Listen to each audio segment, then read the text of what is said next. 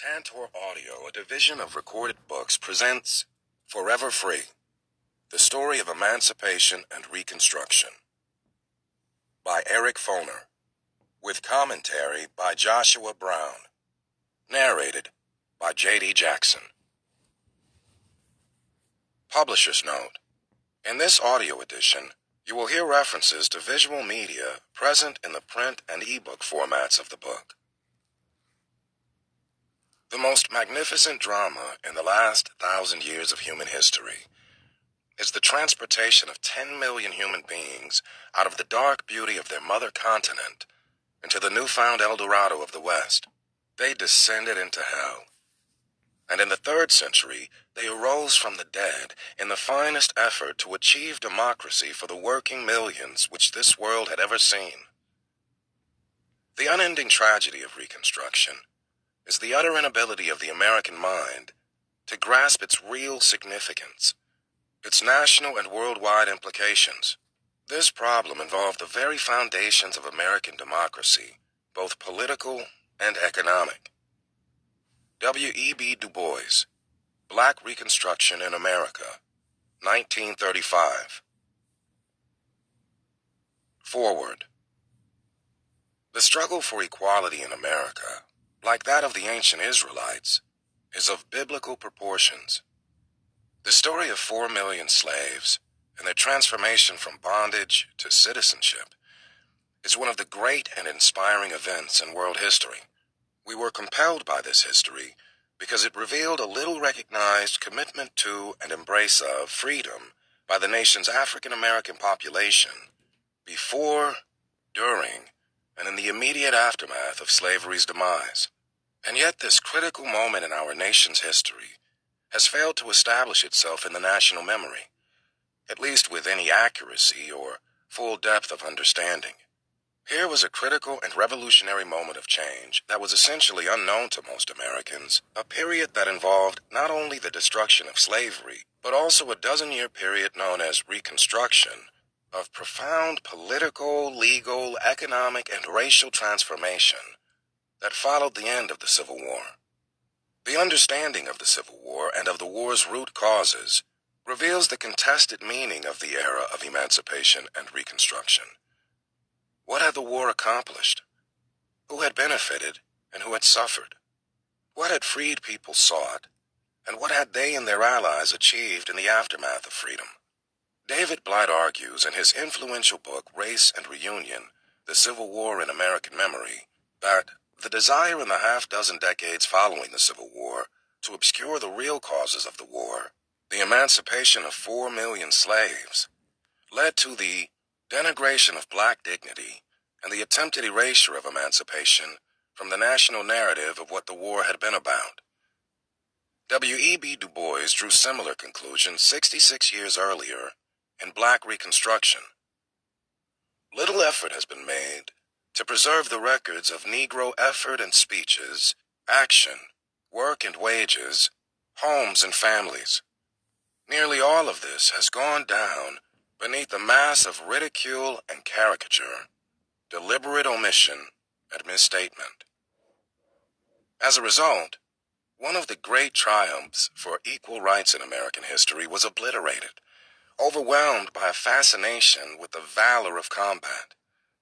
That undue fascination tended to reduce the war to a noble tragedy pitting brother against brother.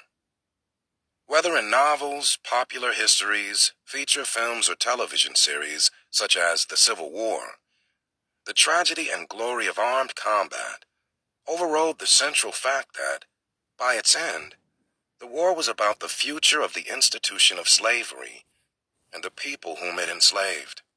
Because such attitudes continued to dominate the historical consciousness of most Americans, and because the facts of Reconstruction remain largely unknown, we felt both humbled and challenged by the opportunity to tell this story anew. The great irony about the titanic struggles that took place during Emancipation and Reconstruction is the nature of the role that the freed people played. Rather than passive recipients of freedom bestowed upon them by the Union Army and the federal government, millions of African Americans actively sought their own freedom during the war by running away from slavery, by sabotaging Confederate efforts on the plantations, and by fighting valiantly as Union soldiers. The freed people also asserted their new won freedoms in the war's immediate aftermath. A rich array of documents from the period reveals that African Americans embraced the simple rights of citizenship and its responsibilities. They wanted to vote, sit on juries, marry, worship as they chose, ride public conveyances, and own land. They wanted, in short, the chance to participate in the American dream. The violent suppression of that dream haunts us to this day. The what ifs of the story are legion. What if the brief flowering of equality in the war's immediate aftermath had been allowed to flourish rather than being brutally suppressed? What if the federal government had upheld the Constitution and guaranteed the rights of all its citizens? The story is at once poignant and urgent. The complex legacy of Reconstruction is lived every day in America. Until Americans understand that history, we are, as the saying goes, condemned to repeat it. The book and the project from which it emerged grows out of a long-standing collaboration among historians, writers, and filmmakers. We began work in the late 1980s on film projects about ordinary people and their impact on American history, intended for a broad popular audience. We set out to produce a pilot episode for a television series that would focus on the years immediately following the revolutionary transformations ushered in by the North's victory in the Civil War. In Savannah, Georgia, where we were filming the pilot, we met Wallace Wesley Law, W. W. Law. Mr. Law, as we came to know him, was the living embodiment of the civil rights history of his beloved city, and the carrier of its civil rights tradition extending all the way back to the first days of emancipation. Mr. Law spoke eloquently about the colloquy, a little-known encounter in January 1865 between two of the highest-ranking figures in the U.S. government, Secretary of War Edwin Stanton and Union Army General William Tecumseh Sherman, and representatives of Savannah's African American community. Mr. Law communicated a reverence for the colloquy to everyone who had the privilege of meeting him, including those of us working on the Forever Free television project.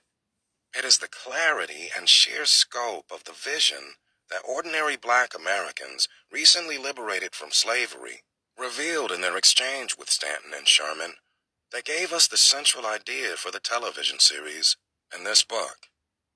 Our colleague and the author of the central narrative in this volume, Eric Foner, has spent two decades on the history of this critical era, most expansively in his critically acclaimed book, Reconstruction America's Unfinished Revolution, 1863 to 1877. In this book, Foner synthesizes the recent scholarship on slavery, emancipation, and reconstruction into an accessible narrative. In doing so, he makes a powerful case that history is as much about the present as it is about the past. To this end, Foner carries the story forward from slavery to our current era, exploring the many ways in which ideas about race and rights have shaped and continue to shape our experience as citizens. Joshua Brown's essays, interspersed with Foner's chapters, illuminate several themes of the Forever Free Project. They are called visual essays in this book because Brown analyzes the impact of race on the rapidly expanding visual culture that suffused American society throughout the 19th and 20th centuries. In that sense, Brown's essays literally and figuratively illustrate a central theme about American popular culture. It is and always has been a battleground on which cultural attitudes are contested and through which popular attitudes are influenced and shaped. The shape and structure of this book deserve some explanation. The Foner chapters and Brown essays interact in ways perhaps more akin to jazz than to a standard historical narrative supplemented by traditional illustrations. Each stands on its own, but each also enhances the overall argument of the book, playing off the others and considering common themes and the larger meaning of American history. When we brought our editor at Knopf a proposal for a book with visual essays embedded within the narrative, he did not flinch. Forever Free the book got to the finish line before our planned television series. It remains a story that we believe needs to reach the widest possible audience. Peter O. Almond, Stephen Brier, December 2004. Seeing Race and Rights.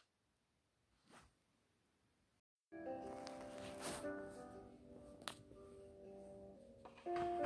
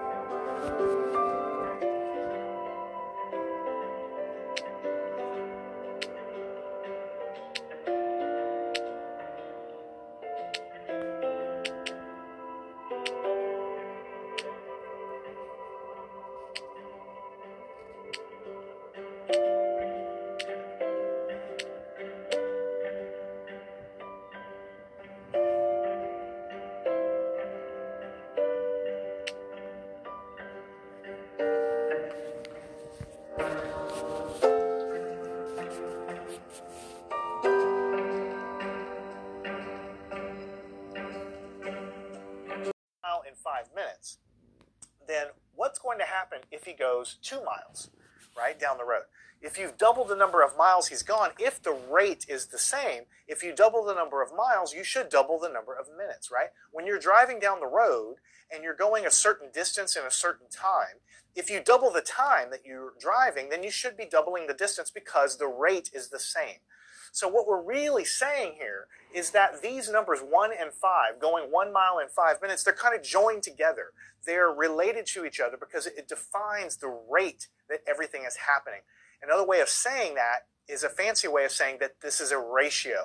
The one, as it compares to the five, the one mile for every five minutes is like a, a linked uh, pair of numbers that mean something together. For every one mile you go, it's five minutes. If you go two miles, then you're going to double it to 10 minutes and so on because the rate is linked together. That ratio is the same. Now, ignore this part of the table here. What we're trying to figure out is what is this unknown value of miles that we, we would be required to go or that we would travel in 15 minutes. Now, this problem is pretty simple. So I think a lot of people looking at this already know the answer, but let's pretend that you don't and let's solve it the right way because I could easily change these numbers to numbers that you can't do in your head. That's not the point. The point is for you to do it the right way. All right? What we've learned is that this is a ratio 1 as it compares to 5 minutes right? And then this would be some ratio. If, it, if you go one mile in five minutes, you're going to go some other distance in 15 minutes, and these ratios are linked together because the ratios are the same. Because everything is happening at the same rate all the time, we know that if we go one mile in five minutes, then if we travel 15 minutes, we should go a certain distance that'll be linked by the ratio given in the problem. Another way of saying is that we can build a proportional relationship out of these numbers. So what we're saying is if we go one mile in five minutes, it would look like this. We travel the ratio one mile for every five minutes. This is now a ratio. And since everything is happening the same and the rates are not changing, we can say that it's the same ratio as happening here.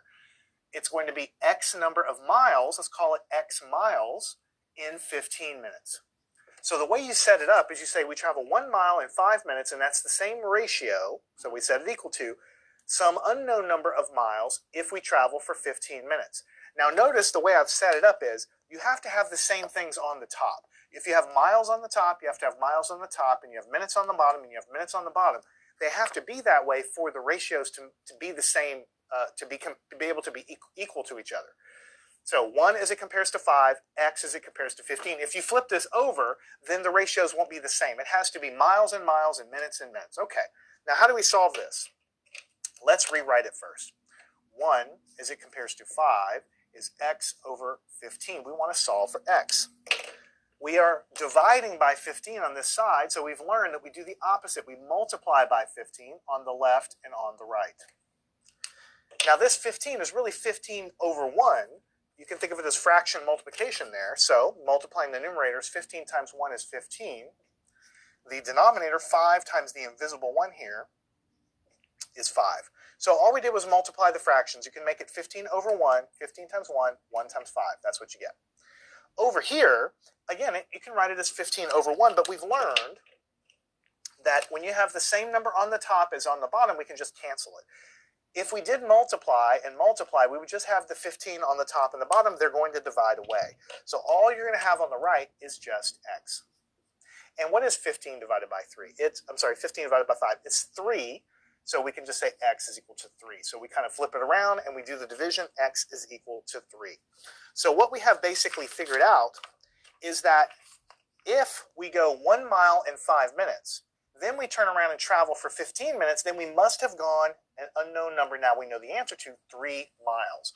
So in this table we can put 3 miles. Does this make sense to you? Yes, it does. Because this is telling you that since the speed is not changing, if you travel one mile in five minutes, if you were to travel two miles, you would double this and you would go 10 minutes, right? If you were to go three miles, right, then you should travel triple this, 15 minutes. So it's a constant ratio.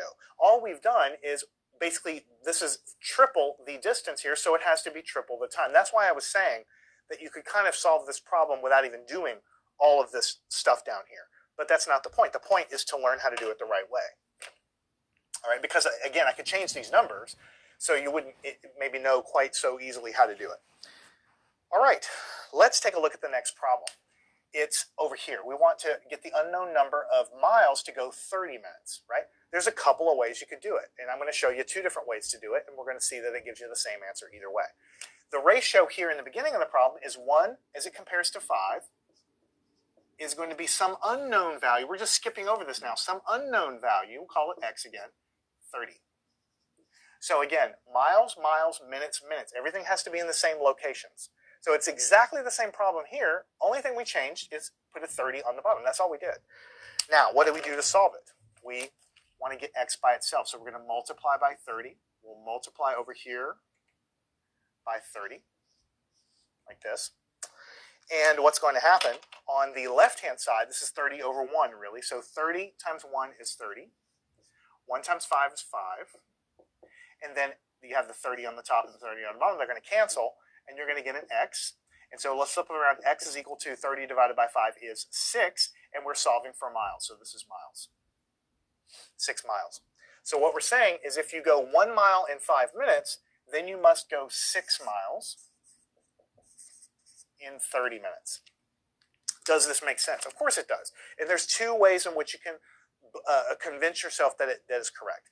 If it takes one mile for every five minutes, then if you go six times the distance, that means you're going six times the distance. You must take six times the amount of minutes. Five times six is 30. So that's, that's how these numbers make sense. One times six is six, and five times six is 30. So six and 30 go together at the same rate or ratio as the other two numbers. The other thing you can look at is the middle one. We solve the middle numbers here in the first part of the problem. But if we know it takes three miles for every 15 minutes, then if we're going from 15 to 30 minutes, it's just multiplying times two. So this must be multiplied times two to also give you six. So we could have solved the problem again. We could have said three miles to 15 minutes, 3 over 15, is equal to some unknown number over 30. You would have gotten the exact same answer because the ratio of all three of these is the same. The ratio of this, 1 to 5, is the same as the ratio of this, 3 to 15, is the same as the ratio of this, 6 to 30. It's all the same ratio.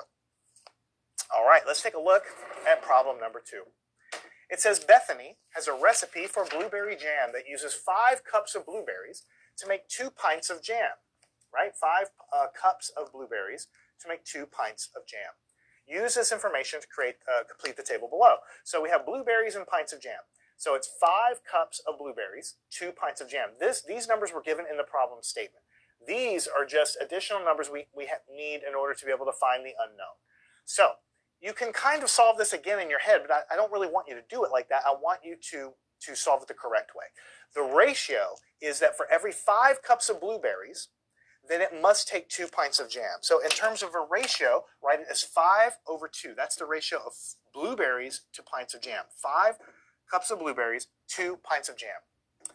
Then that ratio has to be the same as whatever the ratio is here. 10 cups of blueberries, so that goes on the top, and X pints of jam, because X is unknown here. So you see it's blueberries, blueberries, jam to jam. You have to have the letters and the numbers in the same locations. Now, how do we solve this? Let's rewrite this. 5 halves, 10x. All right, we need to first move x upstairs. It's currently dividing by x, so we're going to multiply by x. Multiply by x. On the left-hand side, we're going to have 5 times x is 5x. 2 times the invisible 1 down here, which is 2 and then the x here will cancel with the x because it's top and bottom, and all we'll have is a 10. In other words, they'll divide away. All you have is a 10 on the right. Now, let's rewrite this. 5x over 2 is equal to 10. How do we proceed? We're dividing by 2, so to get rid of that, let's multiply by 2. And we'll multiply 2 here. We have a 2 on the top and a 2 on the bottom. They will divide away and cancel. So the only thing that I'll have left, I'm going to kind of move and continue over here. The only thing I will have left over here is 5x. The 2 has canceled with the 2, so I've gotten rid of the 2. That's what I'm trying to do. And on the right, 10 times 2 is 20. Now let me write, rewrite this step. 5x is equal to 20. How do I get x by itself? I have to do the opposite of multiplying by 5. I'll divide by 5. And of course, the 5 will cancel with the 5. So we've canceled the 5 on the top with the 5 on the bottom. That leaves only x on the left. And on the right, 20 divided by 5 is 4, because 4, uh, uh, 4 times 5 is 20. So what we figured out is that the answer that goes here is 4 pints. Right? So it makes sense if you think about what we're talking about here, because it says the original ratio is 5 cups for 2 pints of jam. Now, if we double to 10 cups, then we should double to 4 pints. So you see, that makes the ratio the same. We've multiplied by 2, we've multiplied by 2, and so 10 uh, cups of blueberries to 4 pints of jam is the same relationship as if we had 5 to 2, because all we did to get those numbers were multiply by 2 and multiply by 2, you know, times 2 and times 2. So that's a good way to check yourself. And also, you can probably solve a lot of these in your head. But we don't want to solve them in our head. We want to uh, solve them the correct way. Um, let's take a look at the last one here. We have 5 as it compares to 2 and some unknown x as it compares to 8. So we have 5 to 2 and some unknown x as it compares to 8. Right? Just coming straight out of the table. Let's rewrite it here. 5 to 2, x to 8.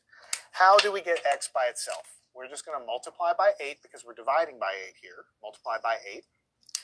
And on the left-hand side, 8 times 5 is 40. And then 2 times the invisible 1 down here is 2. These 8s cancel. That's why we did it in the first place. All we have is x. And so x is equal to 40 divided by 2 is 20. x is equal to 20. And so if we go back to this uh, chart here, this has to be 20. And what is it up here? Cups. Right? So let's see if this makes sense. If the original ratio was 5 cups of blueberries to 2 pints of jam, then if we go to 20 cups, then we must be multiplying by 4. 5 times 4 is 20. 4 times the cups of blueberries must be 4 times the pints. 2 times 4 is 8. You can also see if we start here, going from 10 to 20 is a doubling. We double this, and we double this, and we get to the same place. So the only reason it works like that is because in these problems with recipes and speeds and things where the rate doesn't change, it locks in a ratio. And we use this all the time in math to figure out lots and lots of answers to lots of different kinds of problems here.